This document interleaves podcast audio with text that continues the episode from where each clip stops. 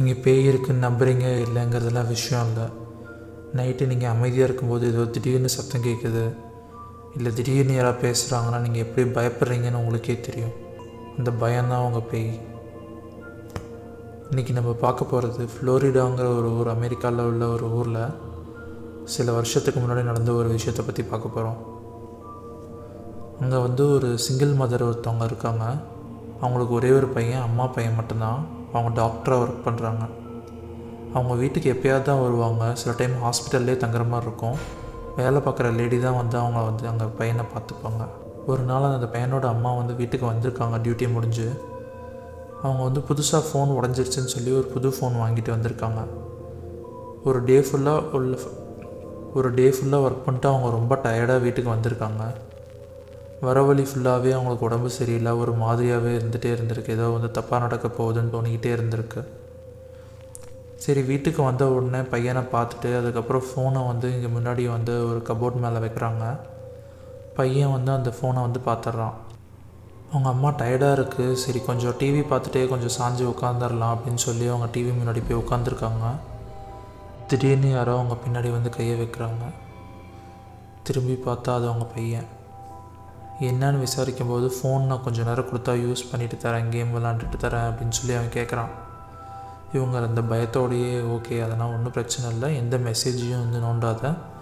எந்த phone நம்பர்ஸும் delete பண்ணிடாத அப்படின்னு சொல்லி வந்து கொடுக்குறாங்க.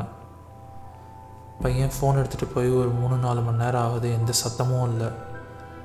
இவங்களுக்கு வந்து தூக்கம் வர ஆரம்பிக்குது.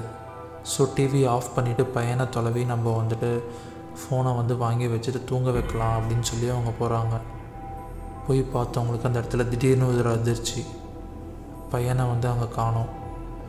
அவங்க மேலே கீழேன்னு வீடு ஃபுல்லாக தொலைவிட்டு கடைசியாக பார்த்தா பையன் கட்டல் கடியில் வந்து படுத்து தூங்கிட்டு இருக்கான். ஃபோனை கையில் வச்சுட்டு. அவங்க ஓகே ஃபோனை பிடிங்குவாங்கன்னு சொல்லி அடியில் படுத்து தூங்குறாங்க போல் அப்படின்னு நினச்சிட்டு அவங்க சாதாரணமாக நினச்சிட்டாங்க. அதுக்கப்புறம் ஃபோனை அவன் கையிலேருந்து வாங்கிட்டு ஃபோனில் இருக்கிற ஃபோட்டோஸ் எல்லாம் அப்படியே ஓப்பன் பண்ணி பார்க்கலான்னு நினச்சிட்டு அவனை ஃபஸ்ட்டு பெட்டில் படுக்க வைக்கிறாங்க.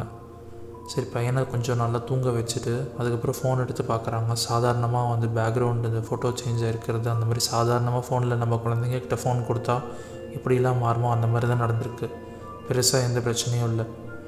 சரி கேலரி ஓப்பன் பண்ணி ஃபோட்டோவெல்லாம் டெலிட் பண்ணலாம். நிறையா எப்படி ஃபோட்டோ எடுத்திருப்பான் அப்படின்னு சொல்லி டிலீட் பண்ண ஒன்று ஒன்றா டெலிட் பண்ணிட்டு வராங்க பார்த்துட்டு சிரிச்சிட்டு.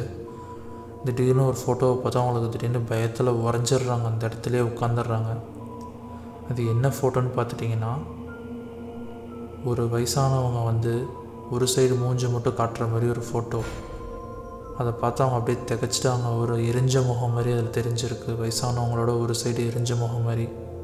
ஃபஸ்ட்டு அதை அவங்க பார்க்கும்போது அவங்க வந்து இதெல்லாம் வந்து நம்ப முடியாது. நமக்கு தான் ஏதோ கண்ணு சரியில்லை. அந்த மாதிரி ஏதோ யோசிச்சுருக்காங்க. இல்லை அந்த டவுன்லோட் பண்ண ஃபோட்டோவாக இருக்கும். ஏதாவது தெரியாமல் கூகுளில் அப்படின்னு சொல்லி அவங்க ஃபுல்லாக பார்த்துருக்காங்க.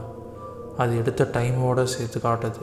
ரெண்டு நிமிஷத்துக்கு அவங்க வரத்துக்கு முன்னாடி தான் எடுத்திருக்குன்ட்டு.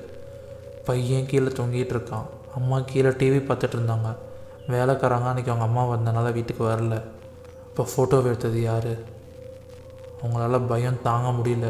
அவங்க உடனே குழந்தைய தூக்கிட்டு தூங்கிட்டு இருக்கவனை தூக்கி காரில் போட்டு அப்படியே வெளியில் போய் போலீஸ் ஸ்டேஷனில் கம்ப்ளைண்ட் ஃபைல் பண்ணுறாங்க இந்த மாதிரி என் வீட்டில் ஏதோ இருக்குன்னு. போலீஸ்காரங்களாம் வீட்டுக்கு வந்து ஃபுல்லாக செக் பண்ணி பார்க்குறாங்க என்ன அப்படின்னு சொல்லி. ஆனால் அவங்க ஒன்றுமே கண்டுபிடிக்க முடியல. நான் அவங்க பயந்துட்டு திருப்பி அந்த வீட்டில் தங்குறதுக்கே யோசிச்சுட்டு அதுக்கப்புறம் அந்த வீட்டுக்கே போகலை. சீக்கிரமாகவே அவங்க அந்த வீட்டை வந்து விற்றுட்டு வெளியில் வேறு வீடு போயிட்டாங்க. ஆனால் இப்போ வரைக்கும் அவங்களால அந்த இன்சிடெண்ட்டை வந்து மறக்க முடியல. அது அவங்க லைஃபே ஒரு நிமிஷத்தில் புரட்டி போட இன்சிடெண்ட்டு அப்படின்னு சொல்லி சொல்கிறாங்க ஸோ நீங்களும் ஒரு புது ஃபோன் வாங்கினீங்க அப்படின்னா யார்கிட்டையும் கேம் விளையாட கொடுக்காதீங்க. திருப்பி ஃபோன் நார்மலாக வருமா? இல்லை இந்த மாதிரி வந்து பயங்கரத்தோடு வருமா நமக்கு தெரியாது. இது வரைக்கும் நம்ம சேனலை சப்ஸ்கிரைப் பண்ணலைன்னா சப்ஸ்கிரைப் பண்ணி வச்சுக்கணும் நம்ம அடுத்ததாக இன்னும் ஒரு திகிலான பேய் கதையில் மீட் பண்ணுவோம். பாய் பாய்